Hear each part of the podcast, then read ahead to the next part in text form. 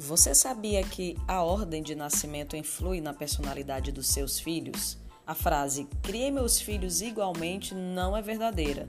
Cada criança tem necessidades diferentes. Uma matéria publicada pelo El País, pelo jornalista Mário Fernandes, diz o seguinte: abre aspas. Imaginemos uma família de caçadores-coletores de 25 mil anos atrás.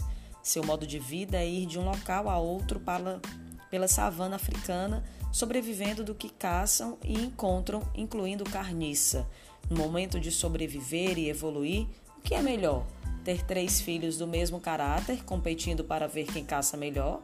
Ou ter um filho bom caçador, outro bom observador na natureza que saiba qual planta e fruta são comestíveis, e outro filho muito amável e dotado para as relações com outros grupos de caçadores aos quais possa pedir e trocar comida na escassez. A natureza promove a variedade nas personalidades dos filhos em todos os níveis. É uma garantia da sobrevivência da espécie.